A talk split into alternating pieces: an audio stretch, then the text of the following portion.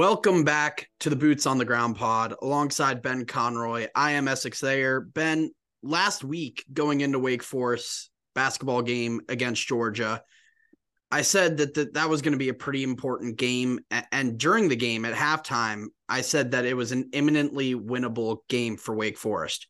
And I really do think it was. They lost 80 to 77, and you have to feel like that's the game that got away.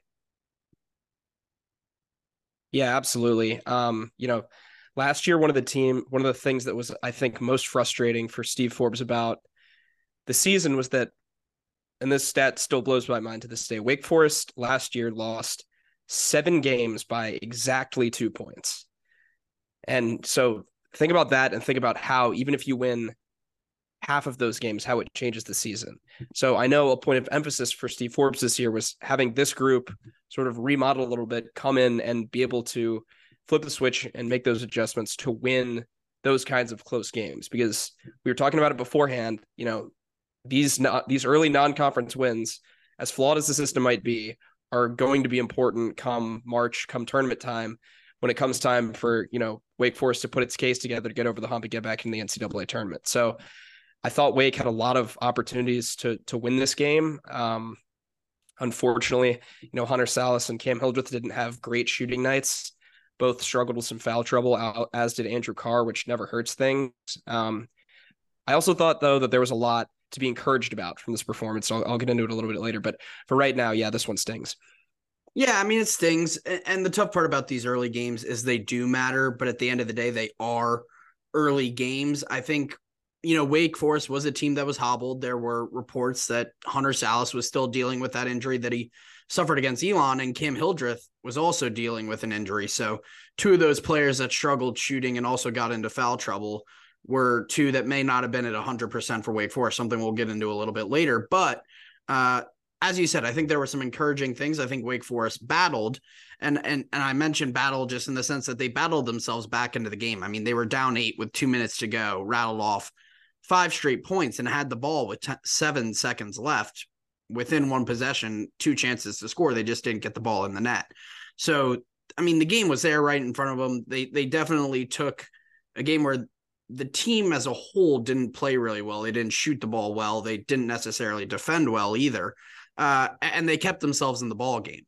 Uh, so I think there is, as you said, a lot of positives to take away for Wake Forest, but at the same time, it, it's a bummer in the sense that this was a really, really good opportunity, as Steve Forbes said after the game, and, and it's one they're not going to get back. Now, there are going to be a lot more opportunities going on this season. It's not, you know, going to be the stab in the back for Wake Forest and the season's just done two games in. You know, the chances are still going to be there in droves, but this is just one they're they're not going to get back. And, and and looking back at this game, I know it's you know cliche as hell to say, but it was a game of runs. I mean, Wake Forest was trailing by a dozen in the second half, scored 12 of the next 13 points.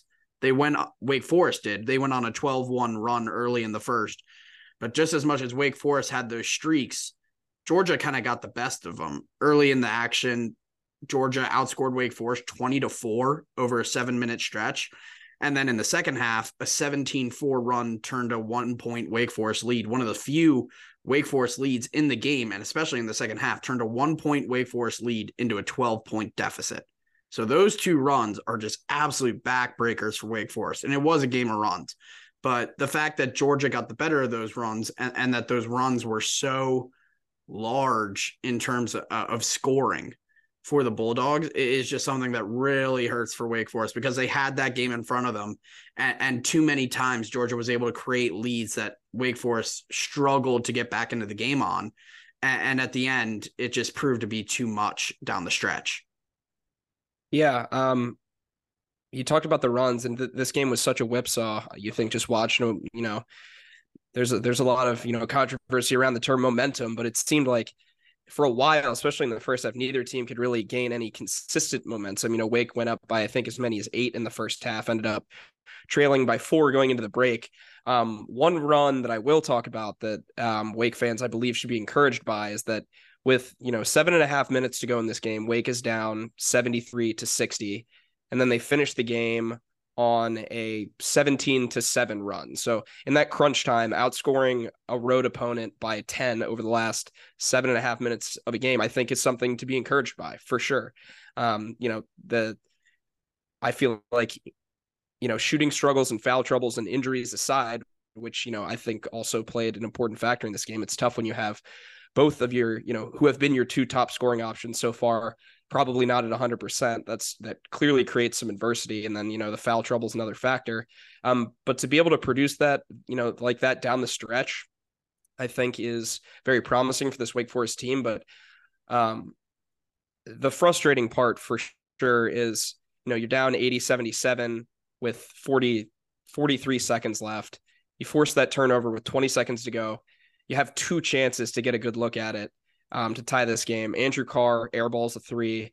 Cam Hildreth takes a contested three, and you know you're not you're not really able to find as clean of a look on those possessions as you would hope. Um, it d- just didn't seem like you know the the out of bounds plays went exactly according to plan there. Um, I like Andrew Carr's confidence to put that shot up. Um, I thought he played a really strong game. I'll get into that a little bit more later. Loved what I saw out of him for the most part.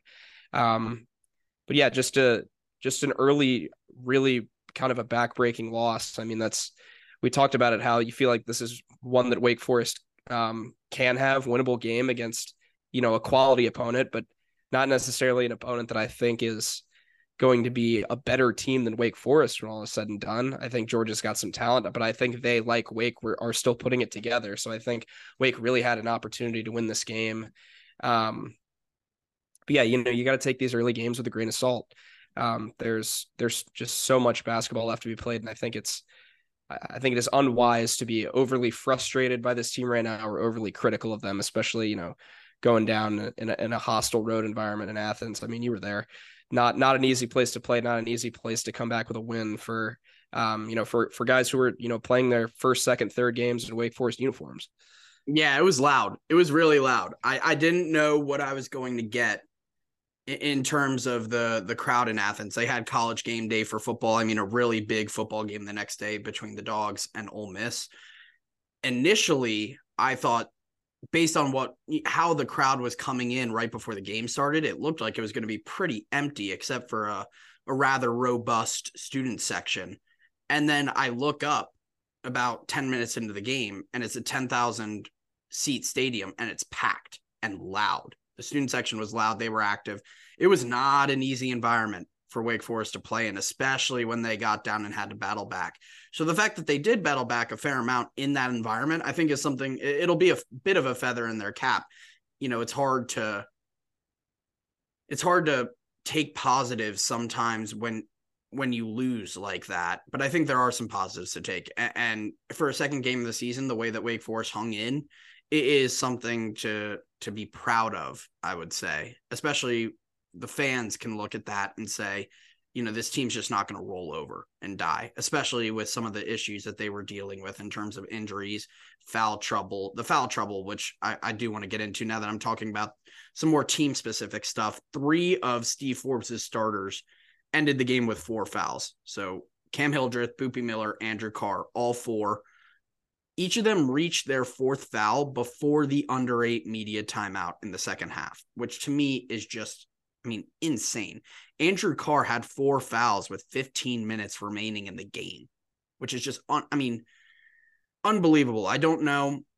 It's hard for me to go back and really say whether each one of those fouls was deserved or not, but the differential in fouls between Wake Forest and Georgia, and some of that may have been Wake Forest's own doing, don't get me wrong, but it was startling just to continually look up to the scoreboard and realize, wow, Wake Forest is about to allow Georgia to get into the bonus.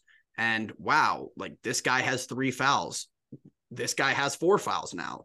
I mean, it it, it certainly limited what Steve Forbes could do lineup wise in the second half. And at a certain point, he just had to send guys out with with four fouls. And if they were going to get a fifth foul, so be it but they had to be out there. Like Andrew Carr is a player that has to be on the court. Cam Hildreth's a guy who has to be on the court. Boopie is a guy who really needs to be out on the court. Like those guys having four fouls at a certain point, you just had to send them back out there. And credit to them, none of them picked up a fifth. They did a good job at staying disciplined in critical times when they needed to be. But the fact that the several Wake Forest players were in that position to begin with, it is a tough thing to wrap your your head around. And, and again, I just don't know if it was all on Wake Forest or if it was just maybe a little bit of not necessarily home cooking, but it just felt like there was a large discrepancy in the foul calls, and it was something that Wake Forest had to deal with.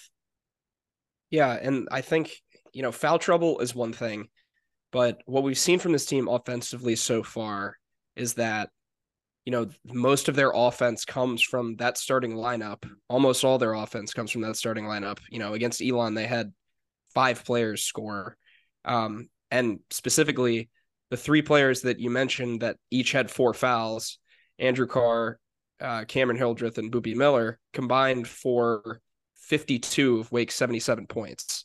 So those are, you know, those are your that's your offense right there. That that that is, you know, a massive chunk of your offense. You know, and especially in Andrew Carr's case, you're you're forced to play a little bit of a different brand of basketball when you're picking up fouls that early. It just kind of limits limits what you can do a little bit, you know, on both ends of the floor. So I think that maybe forced Wake to play outside of their identity a little bit, which is a tough thing to deal with in your first true road game against an SEC opponent. But I do think, you know, I think that I think that they adjusted well um, for the most part. Like you said, you know, things things to be encouraged by. A lot of times in that game, you know, you, you go down 10, 12 points on the road. It can saw it a couple times last year. It can be easy for those games to become, you know, 22, 24 point blowouts.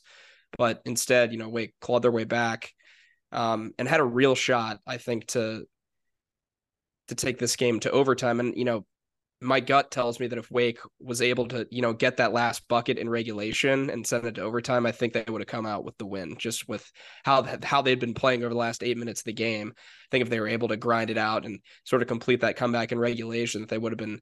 You know, this is total conjecture on my part, just a gut feeling from from watching the game, but um, I just feel like they they might have been able to get it done with the extra period.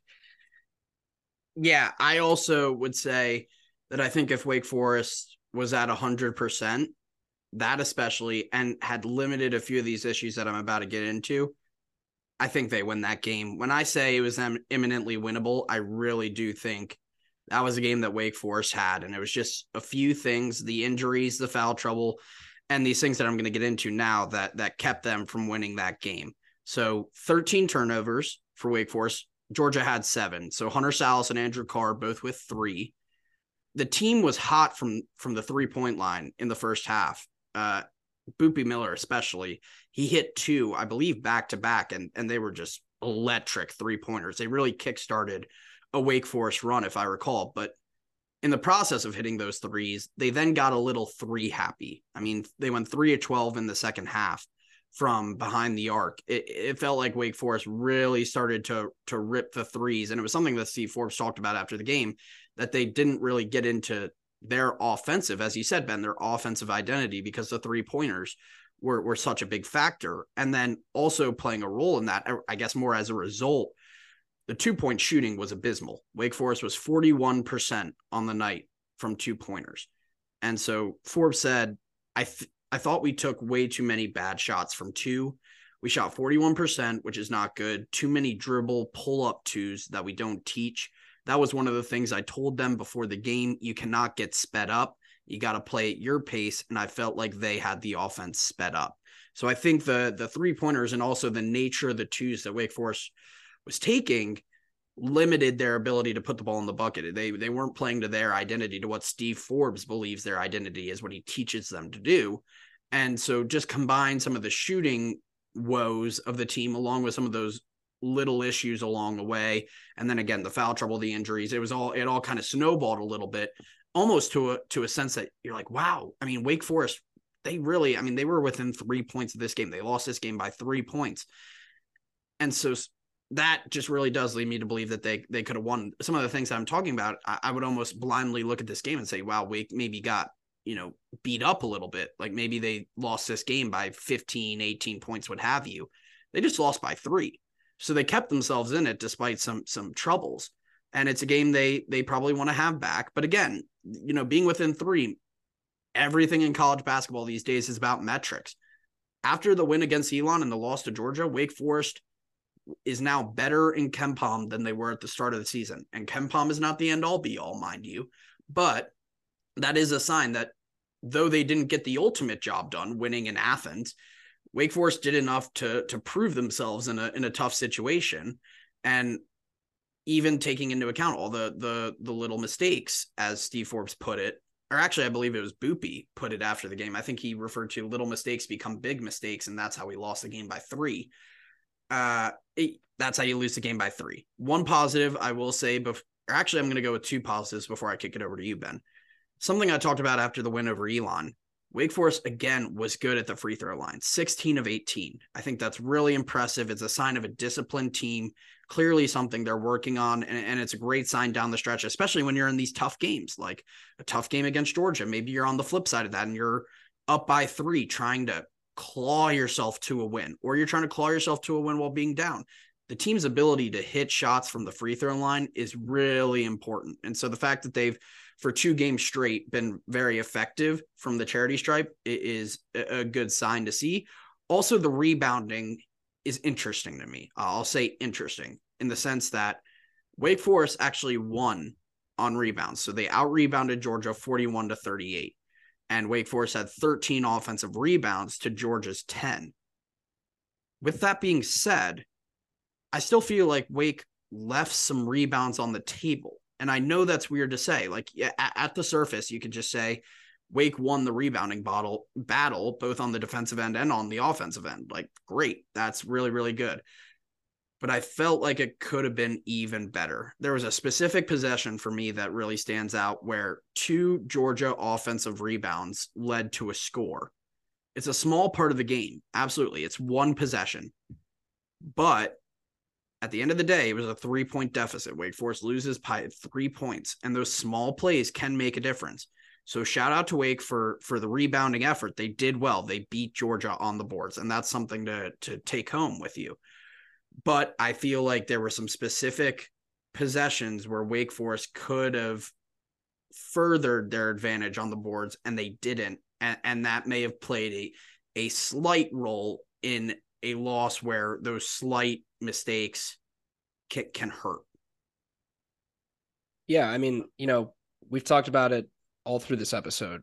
When you have guys in foul trouble, when you have guys playing injured, when you have, you know, your two two out of your top 3 offensive weapons struggling from the floor, your margin for error in other areas just gets smaller and smaller and smaller. So when you're, you know, when you're having these shooting struggles, Wake was sub 40% from, you know, total field goals and from behind the three point line. So when you're not when you're not getting hot, when you're not able to play like you mentioned, like Steve Forbes mentioned, to your offensive identity as much as you want to, you got to overcompensate in those other areas of the game. So not just winning the the rebounding battle, but dominating it, you know. And like you said, it's those, you know, three points is is nothing, but like you said, you know, it's little little moments like that possession you mentioned where a couple missed opportunities on the defensive boards lead to a putback bucket. That's a momentum swing. Um, that's you know something that you know does should Wake Forest get a stop like that on that possession or a couple other possessions like it. You never know how how the game's going to swing. Um, it was an incredibly hard fought game from Wake Forest. I I like what I saw out of Marqus Marion. I thought he gave them really good minutes again. Um, I thought Parker Friedrichsen was solid. Um, always encouraging, you know, for for a first true road game. That's that's pretty tough. You know, that's that's a tough environment to go into as a freshman. Um, so liked what I saw to those guys. I, I don't think they tried to do too much, which I think is an important part right now. Like I think I've I've talked about this before, but it seems like those freshmen are are comfortable with their roles on both ends of the floor, which I think is just the best way to earn yourself playing time is understanding where you fit into Steve Forbes' scheme of things because you know he he has such a clear picture for how he wants to use his players. Um, so got got good minutes out of those guys. Um, yeah, it was just just one of those games where Wake Forest just wasn't quite firing on all cylinders. Like you mentioned, I think the fact that they scored 77 points um, and, you know, got well over that 70 point threshold despite struggling from three point land and in field goal range, you know, in general, um, is a good sign. It shows me that this team can be crafty with how they can score. They got guys who can, you know, aren't afraid to attack the basket and then are seem to be solid from the free throw line so far. Those are things that will, you know, treat them well um, in in games, you know, come ACC play. And I think, I think this is why Steve Forbes signed up for this non-conference slate and put these games on the docket because this team is going to be battle tested um conference play um where they're going to have road games like this every week essentially so um i like that steve forbes is is testing this team i like that the team seems to be responding um obviously Steve Forbes isn't huge on moral victories, but I do think there were some to come out of this game. Obviously, this is a game Wake Forest could have won, you know, realistically. And if the, I think if they even have a decent shooting night, they win it. It just didn't turn out that way. Um, but really, really no choice at this point, um, other than watch the film, see what you got, see where you went wrong, and then and then move on to a a really big um, couple games coming up Thursday and over the weekend.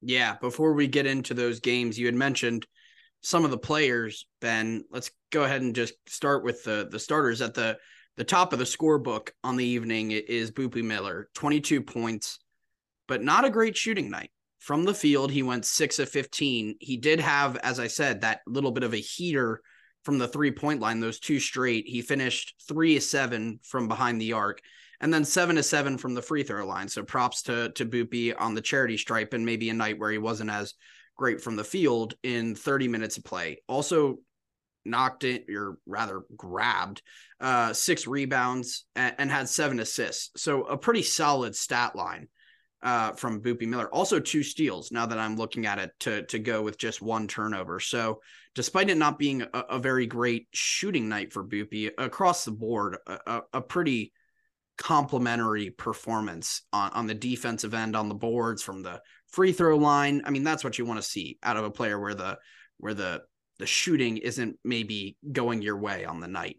Andrew Carr also, I mean, he shot decently well, eh, six of 11 from the field. So shooting over 50% is pretty good. Also had those two three pointers, eight rebounds, including two offensive boards and two blocks, but he did have those three turnovers. So another good night offensively from Andrew Carr. I think he's really proving to be a big offensive threat for Wake Forest. He's really, it feels like right now, if you could single out one guy who is just got to be your guy, it's Andrew Carr. He could only give Wake 29 minutes. Not that 29 isn't a lot, but for him, 29 isn't a ton. And a lot of that had to do with getting to four fouls at the 15 minute mark in the second half. Steve Forbes had to keep him safe for that final stretch, which they, which they were able to. Andrew Carr was able to be out on the on the court for those last plays. So, but you want to have more minutes out of him. But overall, you know, a, a good stat line for Andrew. And then Cam, not his best shooting night. That's kind of the story of Wake Forest evening against Georgia, but 4 13, he went 2 of 6 from 3. So six three point attempts, not something you normally see as, as we've talked about uh, with Cam before, but six three point attempts again makes him a threat. People got to prepare for him from behind the three point line. And, and going 33% behind the three point line sure isn't too bad. So Cam again proving himself to be a threat, but I do think the injury, the the supposed injury he had going into the game that that I heard through a source, it I think it impacted him. So I think Cam was just a little bit of the story of Wake Forest on the night shooting wise, and I, am not going to dog him too much over it. I think there was a lot of uh, extenuating circumstances that led to that performance, and he was still able to be productive for the team. He's always going to be a factor, just like Andrew Carr, uh, but it just wasn't his night. No, yeah, I mean, and it's hard. Obviously, Cam Hildreth has been, you know, was just so fantastic in the first couple games. The Alabama exhibition obviously was averaging 35 and a half points a game. Um, you know, through through those two contests, obviously the Alabama game did not count towards the regular season record, but even so, there was bound to be, um, you know, some sort of come down to earth moment a little bit. Um, just happened to be during in a tough spot when Hunter Sallis also was struggling from the field. So, um, kind of the the main contributors of Wake's offense so far this year both happen to have an off shooting night on the same night. It's hard for teams to win when that happens. Um, I loved what I saw at Boopie Miller. I think this game was a little bit of a coming out party for him. Um, and it happened early on in the year. So I love seeing that.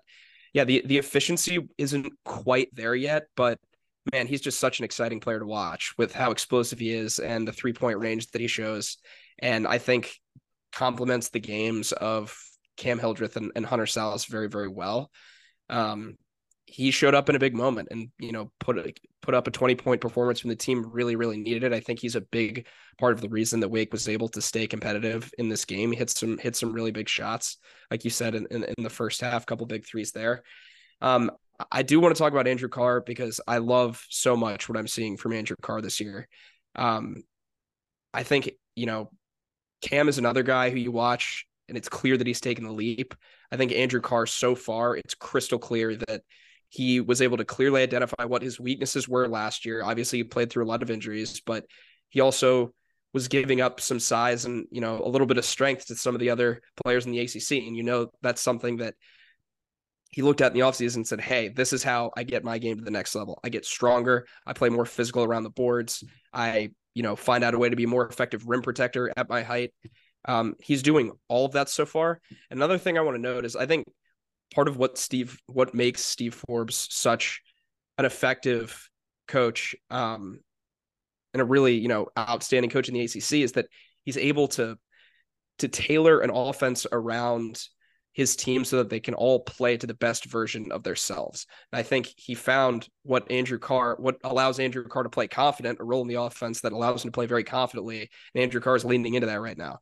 It's a really fun thing to watch. I think Andrew Carr, yeah, you know, to to deal with that foul trouble and still go out there and finish with 18 points and have a night where you shoot over 50% shooting and knock down, you know, two big threes is is super encouraging. And you know, sometimes you commit fouls when you play more physical brand of basketball. That's kind of just how it goes. Georgia is a physical team. It was a physical game.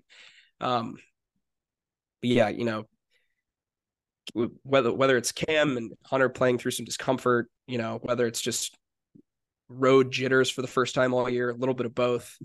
I think it, it was hard for Wake to overcome the fact that both of those guys, you know, went a combined nine of 31 from the field, you know, under 33% shooting. It's not, you know, it, it's hard to win on the road with that recipe. Um, and I, I, I wouldn't worry about it continuing per se um, over the long term, but I, I do think that that was just part of the reason why Wake just didn't look quite themselves offensively. Talk about looking tough eh, on the offensive side. Hunter Sallis, another guy who, just like Cam, was such an offensive factor against Alabama and against Elon. He was also dealing with that. It, kind of an injury, you know, the ankle injury that hampered him and eventually took him out of the game against Elon. I think it may have had a, part in, in his game against Georgia, went five of 18 from the field, two of seven from three. Just not his best night. But again, the injury, I think, is, is a huge thing there. So Wake Forest has got to hope that they get Cam and, and Hunter healthy going into this weekend in Charleston. Last starter I'll talk about Matthew Marsh. Uh, one thing I do want to point out on the offensive on the offensive boards, he was credited with three offensive rebounds. I think I think he may have had more. I mean, maybe not truly in the stat sheet, but there were a few that he kind of tipped out to the perimeter that counted as team offensive rebounds for Wake Forest, but may have not gone under the the sheet for him. In regards to to his performance on the offensive side, with in terms of rebounds, I thought Matthew Marsh performed incredibly well. I thought he was impactful. I thought he I thought he was a big factor for Wake Forest and getting some second chance possessions, which probably played a, a rather large role in keeping them in the game. Now on on the back end, there were some stretches where I was a little more concerned about the performance on the defensive boards. As I said earlier, there was that possession with the two offensive rebounds for Georgia. I, if I recall correctly, it was it was Matthew Marsh who who lost, kind of missed out on both of those, it, and just again, it leads to a score. It's a tight game but it is one possession. I thought his performance on the offensive boards was really impressive. And one of the things that I highlighted before the game was I I, I thought that a lot of the, the game was going to depend upon that battle at the five position between Matthew Marsh and, and Russell Tchewa for Georgia. A really big guy. He's a seven footer, really physical. And overall, I, th- I thought Matthew Marsh did really well there. I thought he did well defensively against a big opponent in Russell Tchewa. It, it was a back and forth battle. Both of them got individual wins here or there, but but neither, and certainly not Russell Tchewa. He did not dominate Matthew Marsh at the five by by any stretch of the imagination. It was a it was a really good battle between the two of them, a really good college basketball battle to watch. And I thought both played well. Uh, I thought Russell Tchewa played well offensively. I thought Matthew Marsh played well defensively. And, and, to pair that with his performance on the offensive boards, I'll I'll give Matthew Marsh a, a, nod for a pretty solid performance, but just something to keep an eye on and and one of those little nitpicky things just to again is is just some of those rebounds on the defensive end that I think as I referenced earlier, where Wake Forest won the battle, but I think they could have done even better. Just one of those little things uh, that I something that I want to keep an eye on going forward in this season. Ben, I'll, I'll let you go ahead and kind of close close out our our discussion about the players, talking about the freshmen. I know you mentioned uh, Marqus Marion and Parker Friedrichsen earlier. Yeah, uh, Marqus Marion, I think I think Wake Forest fans should be excited about. I mean, he's he's a guy that just is a plug and play guy. There's no other way to describe it. He just fits into where what this team does on both ends of the floor. You know, able to give him nearly 30 minutes again. Um, you know, this I can't remember if we mentioned this earlier, but a couple of moments where he wasn't, you know, he wasn't perfect. He wasn't, you know, crisp and clean all night long. But I do like that Steve Forbes let him play through those moments and sort of learn on the fly. I think he understands that Marqus Marion's going to be a very important piece of this team, you know, this year. And I thought Marqus Marion did a lot of good things. You know, not a guy that's taking a ton of shots yet, but still, you know, pulled down six rebound six rebounds. Um, you know, is able to is able to, you know, find a way so early in his career to you know contribute in a way that's meaningful enough to stay out there for almost 30 minutes. So exciting um like like the way he plays a lot. I, I talk about it a lot but he's he's already got acc size. I just think he looks you know big enough to compete out there. And then Parker Friedrichsen was solid. He you know i he only played i think what, what was it 12 minutes this game? 14 14 minutes. 14 minutes. Um didn't you know blow me away, but I also don't think he did anything to you know worsen himself in in the standing um, of this team. So I think overall, you know, in a in a game where jitters are you know come attached to it, your first road game as a college player, um, overall, I think very you know very satisfactory, exceeding expectations performances from those guys. Especially since it's their second game. I mean, both of them, Marqus and Parker, their second true collegiate basketball games, and and both of them I think in my book, inc- incredibly exceeding my expectations. The fact that a guy like Marqus Marion is is putting up 29 minutes in his second collegiate basketball game. Parker Friedrichsen, 14 minutes. I mean, these are not just small pieces as freshmen that are kind of parking their backsides on the bench for most of the season as freshmen. You know, kind of the traditional rite of passage, one might say. These guys are factors. They are absolute factors for Wake Forest this year and they've they've both been performing well. I thought Marqus had a really good game. Some of those mistakes, as you said, Parker, not not as much in in the stat book from him, but 14 minutes out of your freshman, something you got to be pleased with. And looking ahead, Ben, you know, quick turnaround for Wake Forest after a loss to Georgia. In just when you guys listen to this, it'll be Tuesday morning. So in, in two days' time, Wake Forest opens with Utah, right now the number 35 KenPom team in the nation. Thursday night at nine o'clock at the Charleston Classic. Wake Forest currently at 71 in KenPom, moved up two spots after the Elon win and Georgia loss. And here's where things can get really exciting, Ben, and why this tournament could be so big is if not only if Wake Forest knocks off Utah, which could look like a quad one win for hopefully the the remainder of the season, you're likely playing the winner of a number two KenPom team in the nation and a number 140 KenPom team in the nation. A number two team, Houston. If Wake Forest can beat Utah, which is a big win within itself, and then even if they're just going to play a team like Houston, not necessarily win. I mean, if you beat Houston, it's massive, it's ginormous. But if you can play Houston and and and prove that you're you're kind of right in the running with them, that would mean so much for Wake Forest season, especially when things da- get down to the nitty gritty in March. Wake Forest, these next three games, they're guaranteed three games in Charleston. It could do a lot for this team in March. I agree. I just think it's this whole setup is such a good opportunity um, for the team. And I think that's how they should treat it. And, you know, in terms of Utah, they've shot, you know, they've completely dominated their first two games. They beat Eastern Washington 101 66. Uh, they beat UC Riverside 82 53. So two blowouts.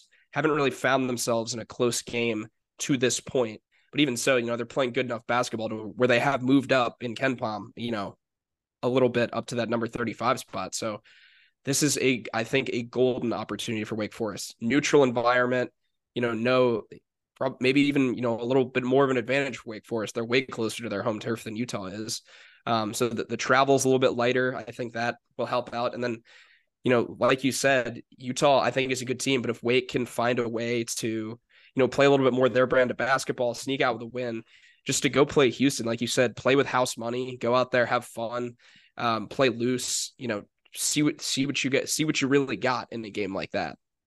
In a game so, where if, if, so big. I mean, yeah, yeah, so big to just to just be able to play, you know, uh, a program of that caliber. Um, I think would do would do wonders for the team. Obviously, we're getting ahead of ourselves ahead of ourselves a little bit. You know, I think Wake is going to have their work cut out for them against Utah, a team who has shown they can score a bunch of points. Um, I think Wake also has the ability to score a bunch of points. So I think it'll be, I think it'll be a fun game to watch. And if you're Wake Forest and this team, got to have a short term memory. Can't can't let a, a little bit of a, a, Georgia hangover come and bite you on the not on the road in Charleston, but in a in a really fun neutral environment in Charleston. Yeah, you absolutely need to go out and compete for three ball games in Charleston. I I can't express it, it stinks just because it's so early in the season, but these games are gonna mean a lot. They really are. I can't emphasize it enough. And I'm certainly, you know, we're not the only ones saying it. We've been hearing it all over the place. These games are important. It's even coming from inside the program. They know it too. And in addition to not only playing Utah, the number 35 KenPom team in the country, Houston, number two, I mean, Ben, there's a lot of talent it, on the other side of the bracket in Charleston. You got St. John's, who I watched play earlier tonight. Not necessarily a great game against Michigan, but right now the number 60 team in the country in KenPom. Your hometown squad, the Dayton Flyers at number 65, LSU at 64, North Texas, which surprisingly I, I thought North Texas was kind of a throwaway team, but number 87 in KenPom. A lot of good teams in Charleston and, and, Wake Forest, along with either, you know, guaranteed game against Utah, playing then either Houston or Towson on Friday night, depending on how Wake does and that other game shakes out. And then they'll play one of the other four teams in St. John's, Dayton, LSU, North Texas. So you're guaranteed likely three quality matchups in a four day stretch in, in Charleston. So a big stretch for the Demon Deacons. And the turnaround is short, Ben. This coming out, uh, as I said before, Tuesday morning, Thursday afternoon, I'll be in Charleston. I'll be watching Wake Forest Thursday night and Friday night, and possibly Sunday. Uh, it, it is a it is a quick turnaround for the Deacs and, and a critical one, especially when you look down the stretch in March. These are the games you want to have: Wake Forest, Utah at nine o'clock Thursday night from Charleston, South Carolina. Until then, that'll be all for us basketball wise on Boots on the Ground pod but we will have a football podcast coming out later this week. I believe Thursday morning, we will have a football podcast to touch on what can be described as nothing other than a, a demoralizing loss for Wake Forest on senior day against NC State in football. Uh, really, really tough loss, tough for the program. It was clearly tough on, on Dave Clawson in the post game press conference, as we'll certainly be getting into. And then they've got to go up to South Bend this weekend and play none other than Sam Hartman and the Notre Dame Fighting Irish. So, a lot to talk about on our football pod coming out later this week. We've got basketball starting Thursday night in Charleston, South Carolina. Could not be busier for the Wake Forest media and for the Boots on the Ground pod. That'll be it for us now. Alongside Ben Conroy, I'm Essex there. Thanks for tuning in.